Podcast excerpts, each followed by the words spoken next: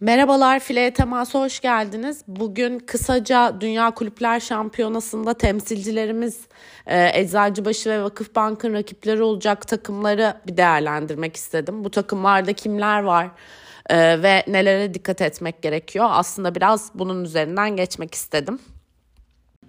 Ee, öncelikle Brezilya takımlarından başlayalım. İki tane takım olacak Brezilya'dan. Ee, bir tanesi Minas, bir tanesi de Dentil Praia. Zaten e, hani e, Brezilya'da en e, prestijli takımlar diyebiliriz. Bu iki takım e, Kasım ayında Brezilya'nın Süper Kupası'nda karşılaşmış en son. E, 3-2 bitmiş maç ve Minas kazanmış. Onu da söyleyeyim.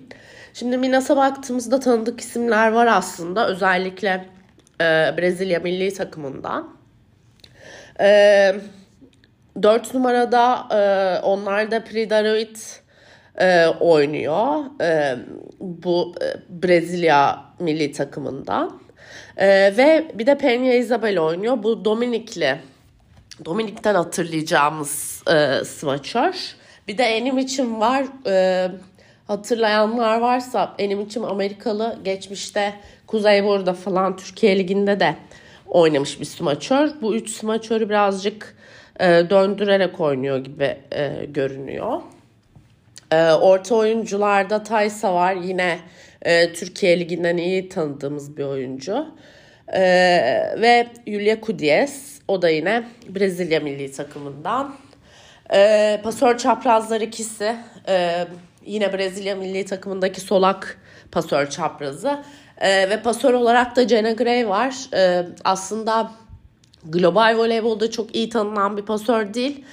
E, ama ben onun e, kolej liginde Stanford'daki Catherine Plummer'la birlikte oynadıkları dönemden hatırlıyorum.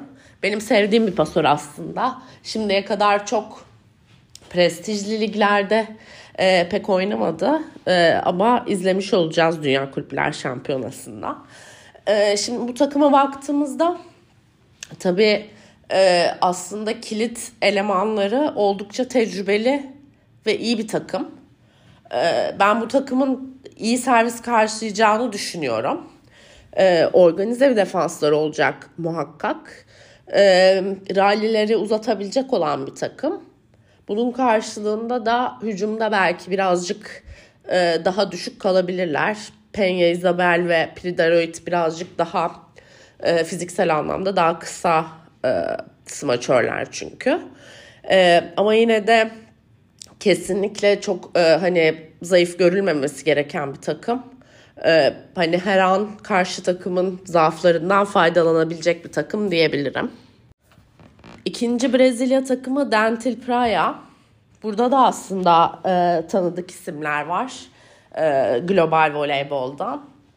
E, burada smaçörde Kuznetsova ve e, Clemente e, Kasyeli'yi e, daha çok oynatıyor gibi görünüyorlar. Bir de Rabazyeva da kadrolarında. E, üçüncü smaçör olarak da onu onu e, sokup çıkarıyorlar. Rabazyeva bizim de yine e, tanıdığımız Türk Hava Yolları'nda e, sanıyorum en son Türkiye'de oynamıştı. E, tanıdığımız bir smaçör. E, pasör olarak Bueno var. E, pasör çaprazında yine e, Brezilya milli takımından tanıdığımız Tainara yer alıyor. E, orta oyuncularda da yükselişte olan Milka Silva ve Lorena e, Wiesel var.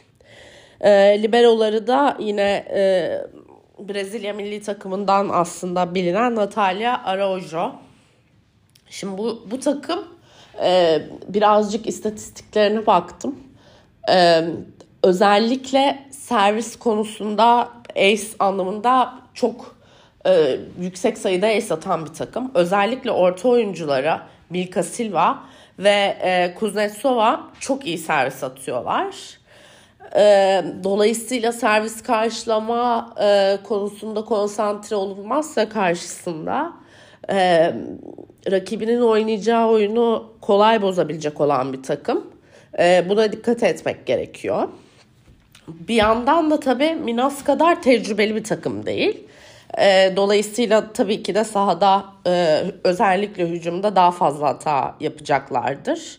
E, ama dediğim gibi hani birazcık onları e, servis karşılamada iyi servis karşılayıp e, kontrol altında tutmak gerekiyor diyebilirim. E, Çin ekibi Tianjin'e de bakalım. Bu normalde Melisa Vargas'ın ekibi ama e, sakat biliyorsunuz.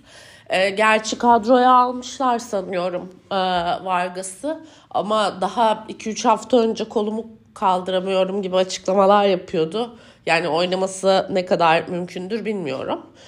E, dolayısıyla hani son e, 4-5 maçta bu takım Vargas'sız oynuyor ve birazcık garip bir e, hani şeyle oynuyor. Şöyle anlatayım. Şimdi burada e, yine aslında Vargas yokken sıfır bir takım falan kesinlikle değil. E, Çin milli takımından hatırlayacağımız Li Yinging e, ve Wang Yizu e, 4 numaradan oynuyor smaçör olarak. E, bunlardan Li Yinging çok skorer bir oyuncu. Solak bir e, smaçör yine. E, pasör çaprazında da Çemboya'yı oynatıyorlar e, gibi görünüyor son e, birkaç maçta. E, ama bu e, pasör çaprazı tarafı aslında yani iki numara tarafı sahanın çok fazla top almıyor Vargas'ın yokluğunda. Ee, daha çok orta oyuncular ve smaçörlerle oynuyorlar. Ama bu pasör çaprazı ve smaçörler arasında şöyle bir dinamik var. Hepsi servis karşılıyor. Yani pasör çaprazı da servis karşılıyor. Bazı pozisyonlarda e, smaçörleri saklıyorlar. Onlar servis karşılamıyor. E, bazı pozisyonlarda e, pasör çaprazı servis karşılamıyor. Birazcık servis karşılama formasyonları tabii Vargas olayın içinden çıkınca e, karışmış gibi görünüyor. Çünkü hücumu tamamen e, 4 numaralara ve e, ortalara yıkmaları gerekmiş sanıyorum. E, ortaları bu kadar oyunun içinde oynatmak e, gerektiğinde tabii ki çok iyi servis karşılamak gerekiyor. Dolayısıyla birazcık böyle servis karşılama formasyonları farklı. Ee, ona dikkat etmek gerekiyor. Orta oyuncularda yine Yuan Shinue var. Ee, çok uzun e, hatırlarsınız belki Çin milli takımındaki çok uzun orta oyuncu. Ee, ve Wang Yuan Yuan. O da yine e, milli takımdan hatırlayacağımız bir e, oyuncu. E, normal bir e, profesyonel takıma göre orta oyuncular çok çok aktif ve çok fazla top alıyorlar e, diyebilirim.